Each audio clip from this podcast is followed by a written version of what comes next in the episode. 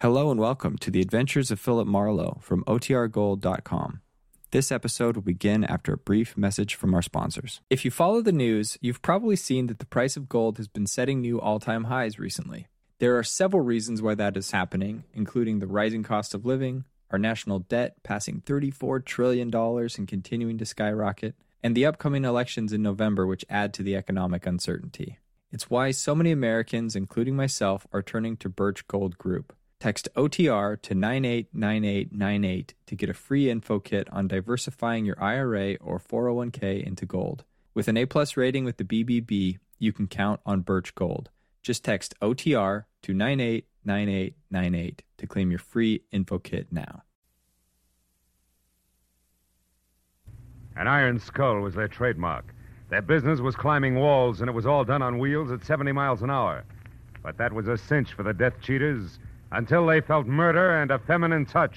From the pen of Raymond Chandler, outstanding author of crime fiction, comes his most famous character in The Adventures of Philip Marlowe.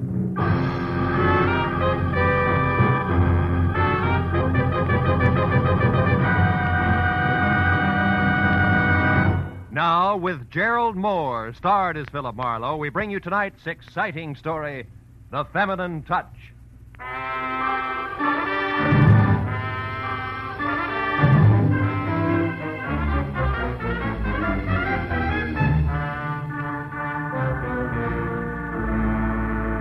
Five minutes to five when I turned off Sunset Boulevard and drove between the two wrought iron gates set in a stone wall that hinted none too subtly at the exclusiveness of the Bel Air estates.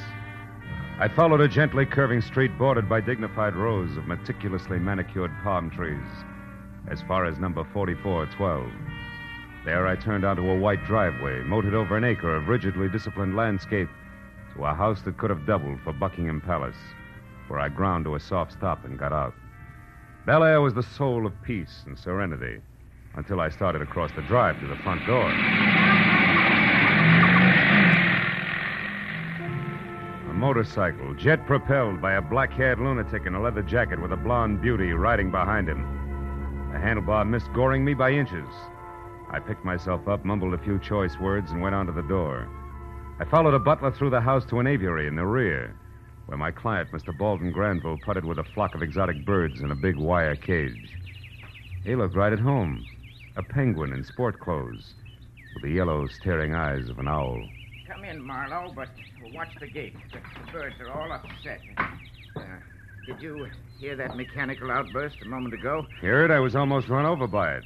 A jerk and a batty blonde dame on a motorcycle. Who were they? Uh, the driver was no doubt one Pepper Riggs, which is all I know about him. However, the batty blonde, as you put it, is my daughter, Adrian.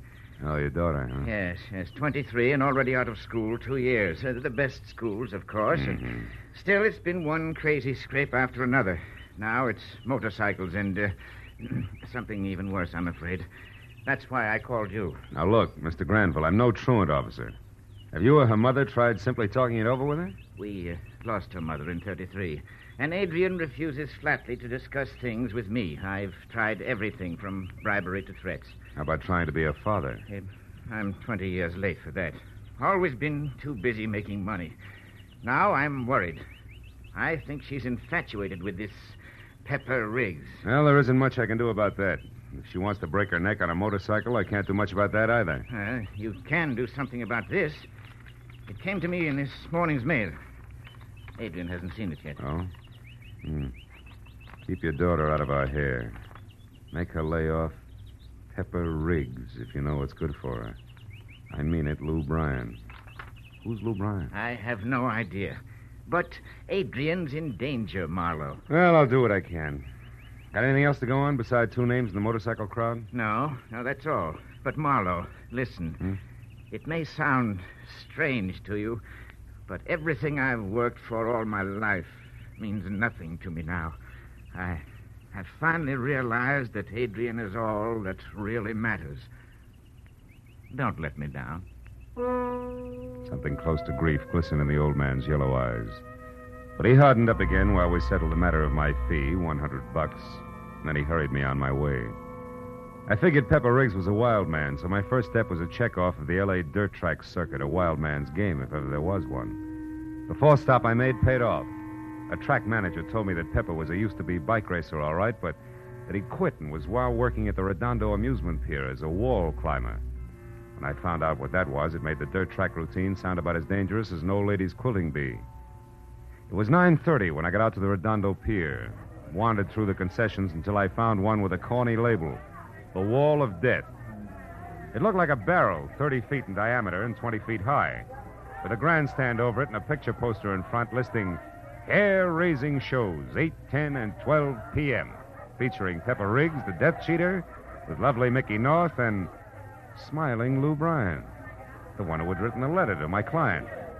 Whatever Adrian Granville was mixed up in, the answer was here. I walked around the big barrel to a shed in the rear. A light was on, so I went to work. Hiya. Looking for somebody? Yeah. Yeah, you're Pepper Riggs, aren't you? My name's Marlowe of High Spot Magazine. I, I've got a feature lined up on your act. Spare a minute? Sure. We can talk while I finish shaving. Shoot. How fast do you travel around that wall? Slip under 60 and you drop. It's no life for sissies, buddy. Any little thing goes wrong up there on the wall and it's curtains. Figures. Is this your bike here? Yeah, the one with my nameplate on it there. Uh huh. I see you carry a little iron skull tied to the handlebars. Kind of grim, isn't it? My trademark, buddy. I've been knocked off the wall seven times in the last three years and beat old Skullface every time. No kidding. that makes for a nice, quiet future for your fiancée. Fiancée? Yeah, yeah, Miss Granville. Going to take her into the act with you? Could be, buddy. Could be. What do your partners think of that? The girl, Mickey North, and Lou Bryan, I mean. Is there going to be room for everybody? You know something, pal? I don't think there is a magazine called High Spot. Really? I better make a note of that. Yeah. Adrian warned me your old man be sending a private eye around. So now that I've caught your act and it's corny, I've got a message for you. Lay off, because Adrian's old enough to know what she wants. Okay. And I've got one for you, Screwball. See that she lives long enough to enjoy it. Get out, you.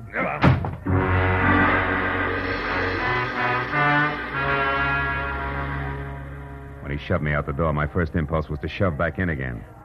But then I heard the spiel for the 10 o'clock show starting out in front, so I decided Pepper Riggs would keep. I walked around the drome to where a red faced barker lashed the crowd with every known simile for danger as he whipped up excitement for the act. I stepped up close to listen. miles per hour on an absolutely vertical wall. Jess Hadley's wall of death. Don't miss it, folks. Show starts in 15 minutes. Come in and watch them treat.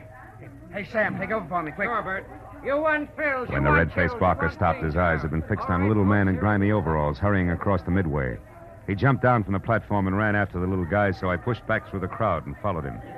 The red face caught up with the grimy overalls at a hot dog stand, grabbed him by one shoulder and spun him around. Hey, what are you Hey, doing Moon, there? I want to talk to you. Oh, oh. Are you a motorcycle mechanic or a prima donna? Where you been? I, uh, I slept in, I, I guess, Mr. Hadley. Yeah. You must have been real tired after last night. Last night? Why, what do you mean? Don't star with me, Moon. I saw you coming out of the bike shed at 2.30 in the morning. What were you doing in there at that hour? Going over the bikes. I'm sick and tired of taking the blame for Lou Bryan. He's holding back. He says it's because his bike ain't right, but that's not true. He's turned yellow, that's what, and I'll prove it, too. Shut up. Keep that kind of talk to yourself. Oh, but, but it's true. Pepper told him the same thing. Lou Bryan's lost his nerve and he's holding back. Those bikes are identical. Same make and same model. They're both in tip-top shape. And I'm through taking the blame for a guy that's turned yellow. That's What do you all. have, man? Want something, Jess? Uh, yeah, a couple of coffees, Bud. You, mister? Uh, yeah, a hot dog, nothing on it. Yes, sir, right up. Now, listen, Moon. You're a good mechanic.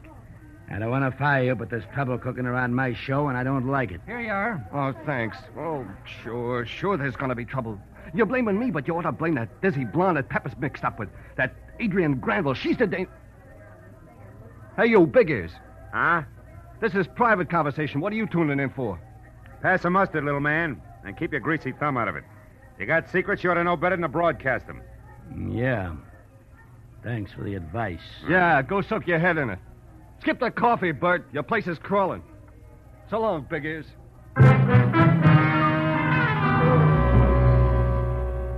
Watched Jess Hadley and Moon walk away, and then I went back to the wall of death, bought a ticket, and climbed the stairs to the gallery at the top of the 30 foot motordrome.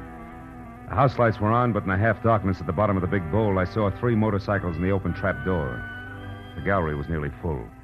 It only took one glance around the ring of faces at the lip of the bowl to spot her. She had insolent eyes and wide, soft, red mouth, and her hair tumbled in loose blonde waves over the shoulders of a shimmering white silk shirt, very wide open at her throat. I moved up beside her and leaned on the rail. Why don't you go home, Sherlock? I can't use a watchdog. You flatter yourself, Adrian. I'm here only to case a setup. If it includes your broken neck, that's just another item in my report. Is that right? Hmm. Well, you're pretty, so I'll make it real easy for you. Set up simply this. I like to go fast. Motorcycles do that for me. So does Pepper Rig. That satisfy you? Not quite. You got the curves, baby, but somebody else has the angles. Meaning what?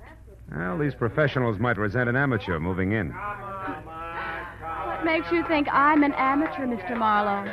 I'll compete with dear little Mickey North on any basis, curves or angles. I got Pepper, didn't I?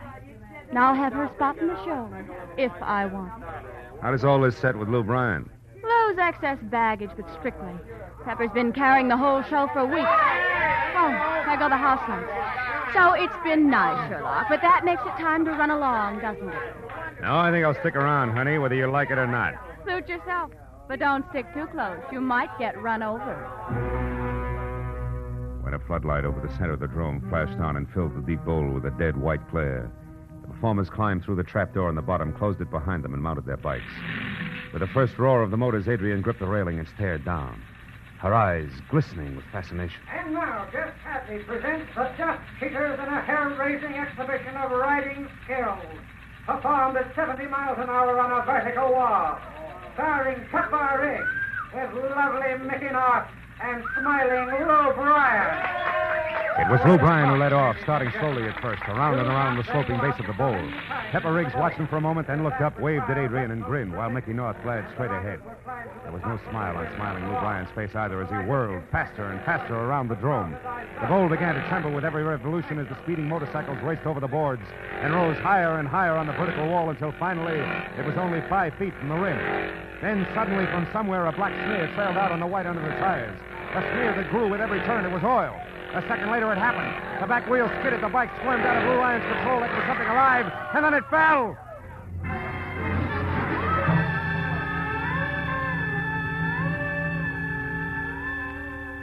Move along, folks. Come on, break it up. Lou Bryan was dead long before they got him through the trap door and into the ambulance, and watching him fall had put a freeze on my mind that took 20 minutes thawing out.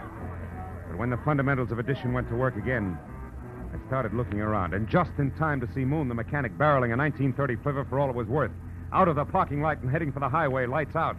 I ran to my car, piled in to take after him, when something long and yellow smashed into my bumper. Can't you see where you're going? You took the words right out of my mouth, Adrian.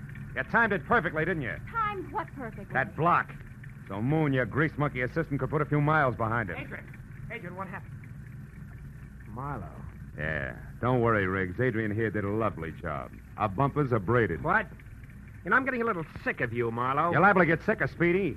Because I'm going to find out exactly why Lou Bryan died tonight, and you're going to answer some questions. He died because the oil line broke. Yeah, it happens all the time to wall climbers. It was a tough break, that's all. Oh, sure, sure.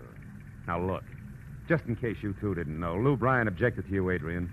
So much so, in fact, that he wrote a letter to your father threatening to rough you up if you didn't lay off. And from where I sit, somebody beat him to the punch. Guess who? Listen, Marlowe, you're running off at the mouth. If you got something to say, say it. Right out, like a big boy. Okay. Riggs Lou Bryan's death was no accident. It was cold, premeditated murder. Tie that on your handlebars, death cheater.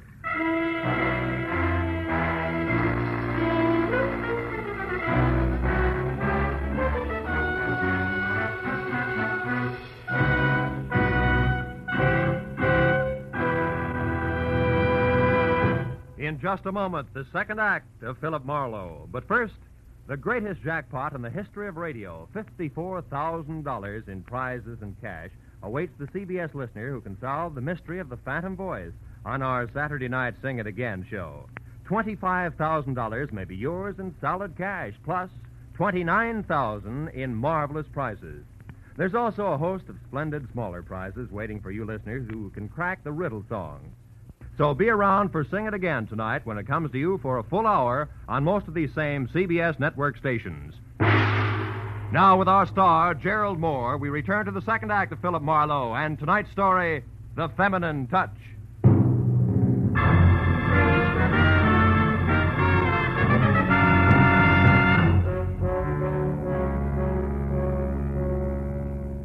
I turned without another word and walked away slowly until I was out of sight. I ran for the drome on the off chance that I could find Mickey North and a lead on Moon.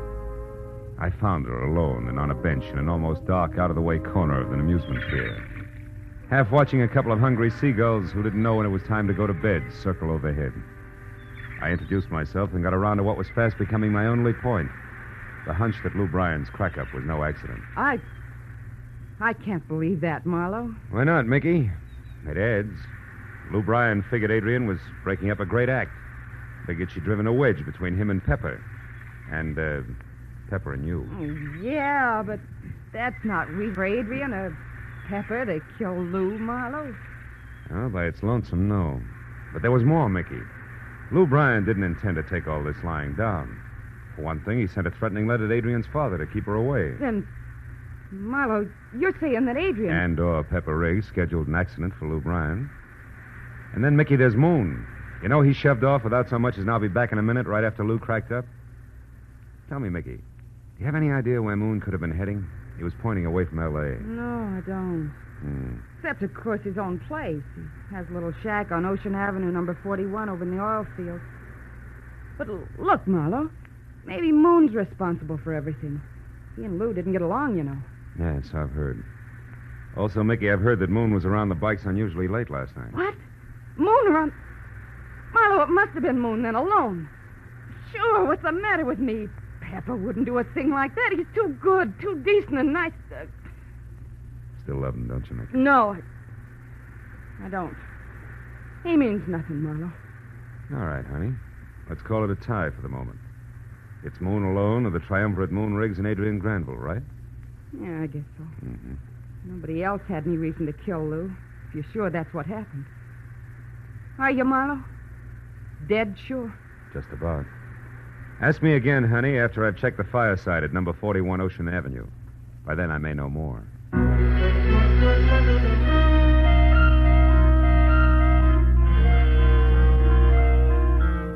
When I got back to my car, Adrian's convertible was gone.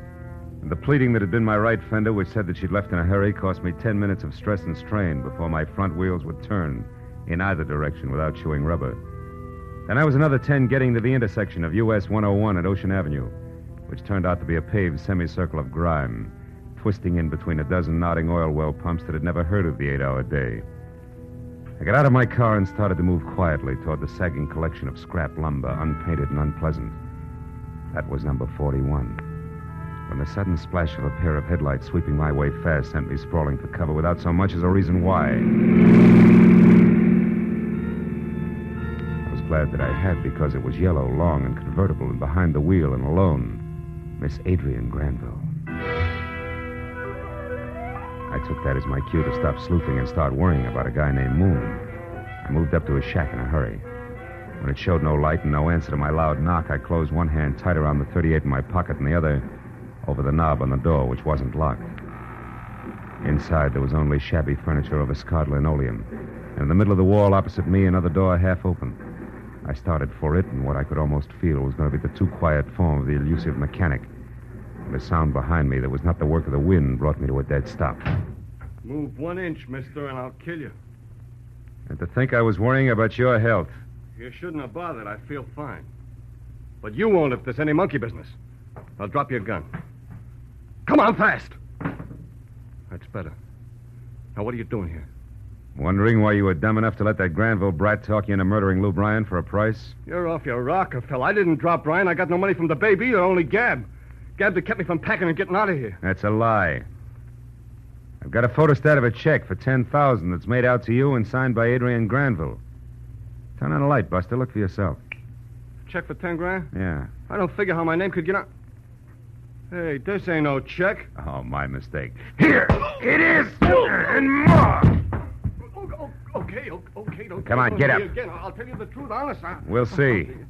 First verse. If you didn't kill Bryan, why are you running? Because Lou and I didn't get along, and Jess Hadley knows that I was around the bikes last night. So what? Well, so sometimes people start putting things together too fast. It, it gets other people in trouble. I know it's happened to me before. Five years once on a lousy frame. How unfortunate. Yeah, but What about Adrian Granville? What's she want with you, Moon? I don't know, unless she belongs to the lady's handkerchief I found near the bikes last night. Did you say it was hers? We, we, we didn't get that far. She ran off when we heard your car turn off from the highway. That's how come I got the drop on you. That figures. But what doesn't figure, Moon, is why you're still holding back. so maybe we ought to bounce the mechanic around some more, huh? What do you say? No, Moon, please, come on, no, do we keep this no, up? You're going to talk? Talk! No, no, no, please. All right. Quit, quit, quit, quit, will you let me alone? I'll tell you, I'll tell you everything. Lou was always beefing at me. Whenever Pepper called him yellow for not riding right, he took it out on me. Said I didn't keep his bike in shape. So I decided to do So what? What's the matter? Outside. There, Marlowe. A gun. No!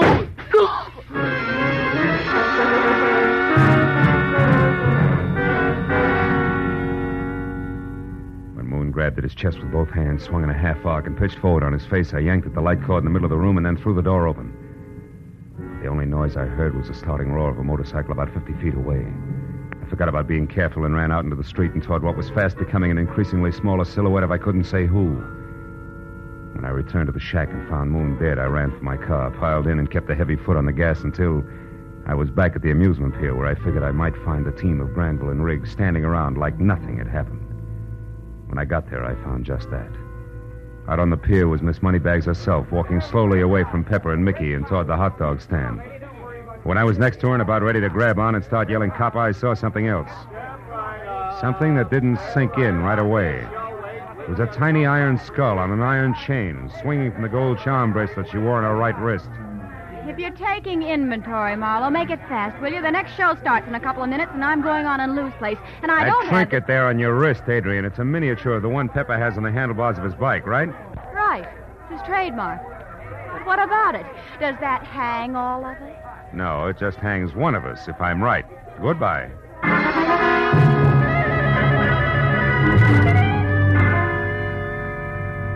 Was only a hunch and a screwy one at that, but as I ran past Mickey and Pepper, who stared at me like my nose was on fire, and headed for the shop out in the back where I knew I could find the bike that Lou had been killed on, I gave myself a 50 50 chance of being right. But when I was inside the place and next to the twisted jumble of steel that had once been a motorcycle, the odds jumped from there to sure thing. Because when I passed my fingers over the chrome handlebars, I found that they were not smooth all the way. In the next second, I knew more. I was not alone. I jumped from the bike, reached for my gun, and wheeled around the wrong way. Oh!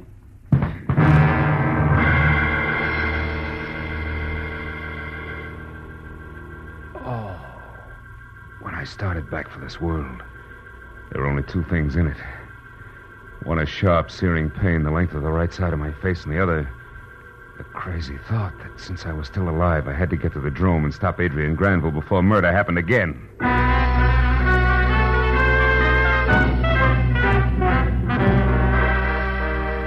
Outside and around to the front where I saw that the rider's trapdoor entrance was already closed and that the act was about to begin. And as I heard the motors roar and a voice announced that Adrian and Mickey were going to ride together, I spotted Jess Hadley at the top of the stairs that led onto the spectators' balcony. I took the dozen steps up to him two at a time, and as the house lights faded and the floods over the riders came up, I grabbed him and shouted that we had to stop the act while the bikes were still only getting underway, or death would get star billing again. What are you talking about, Marlowe? Murder, Hadley! How can we stop those bikes? I don't know, Marlowe. They can't hear a thing down there. Well, it'll have to be something they can see. Get to the house lights, Hadley, and turn them up. I'm going to shoot out the overhead floods. No, Marlowe, you pile the girls up. Get going, Hadley. I'm going to shoot. No, Marlowe. No!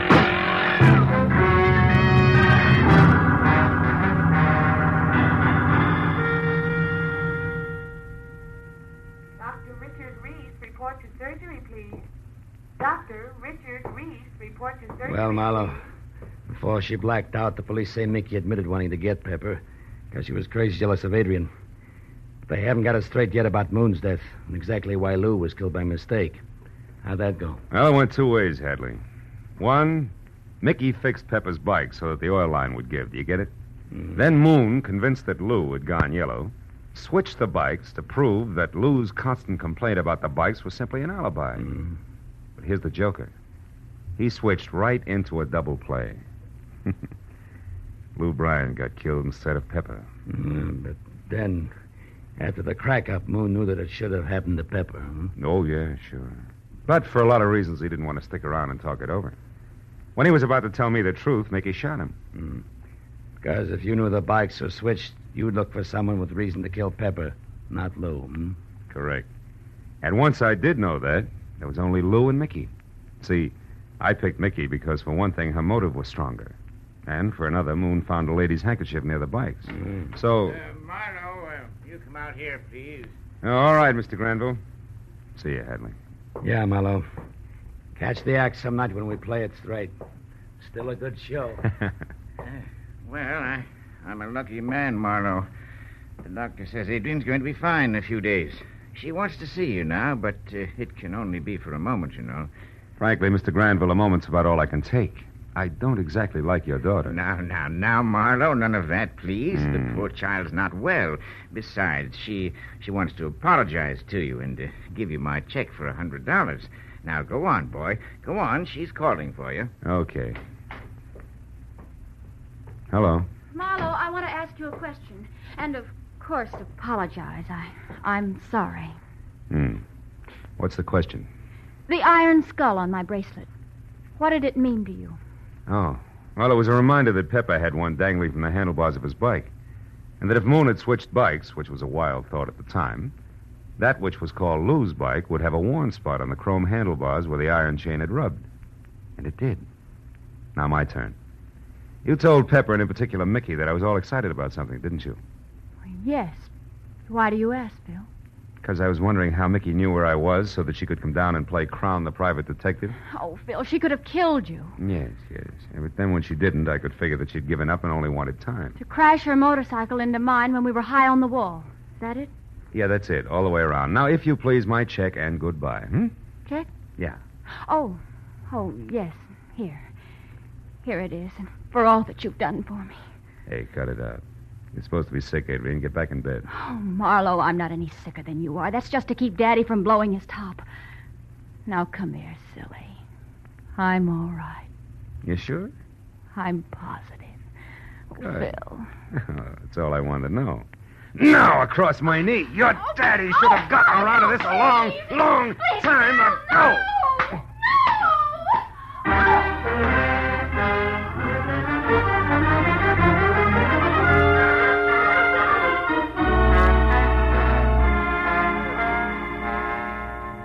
I kept swatting her where I figured it would do the most good. Until Daddy, two doctors, and a nurse came in, and then I recommended that my client consult a child psychologist for his daughter and a full grown one for himself, and I left. But by the time I was outside, I'd cooled off some. And it was then that I remembered I'd carelessly shoved a $100 check which belonged in my wallet into a side pocket. When I took it out and unfolded it, I saw that it was all in order names and numbers correct. But then, as I started to put it away, I saw something else. On the back and scribbled in pencil P.S. Working with a private detective sounds like much more fun than motorcycles. I'll be at your office first thing Monday morning. Signed Adrian. Hmm. I turned around and started back for the hospital. This was not going to be.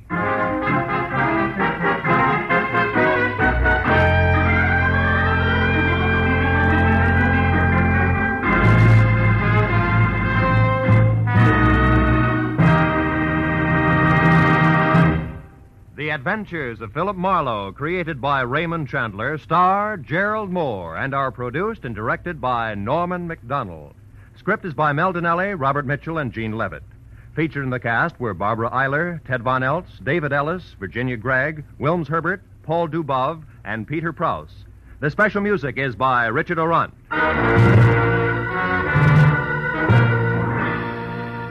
Be sure and be with us again next week when Philip Marlowe says. It was only a gambler's marker, a promise to pay worth a thousand bucks. And I was hired to find it. Yeah, that sounded easy. Until I realized that it meant the whole future to two men freedom to a third, and death to the girl in the cottage.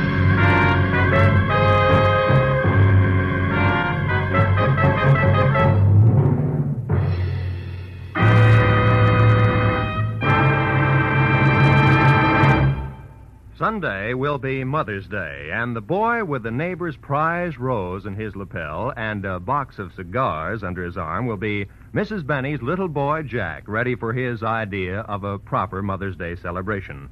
For an unusually hilarious Mother's Day session with America's only 39 year old child prodigy, hear The Jack Benny Show, Sunday, on all of these same CBS network stations. This is Roy Rowan speaking.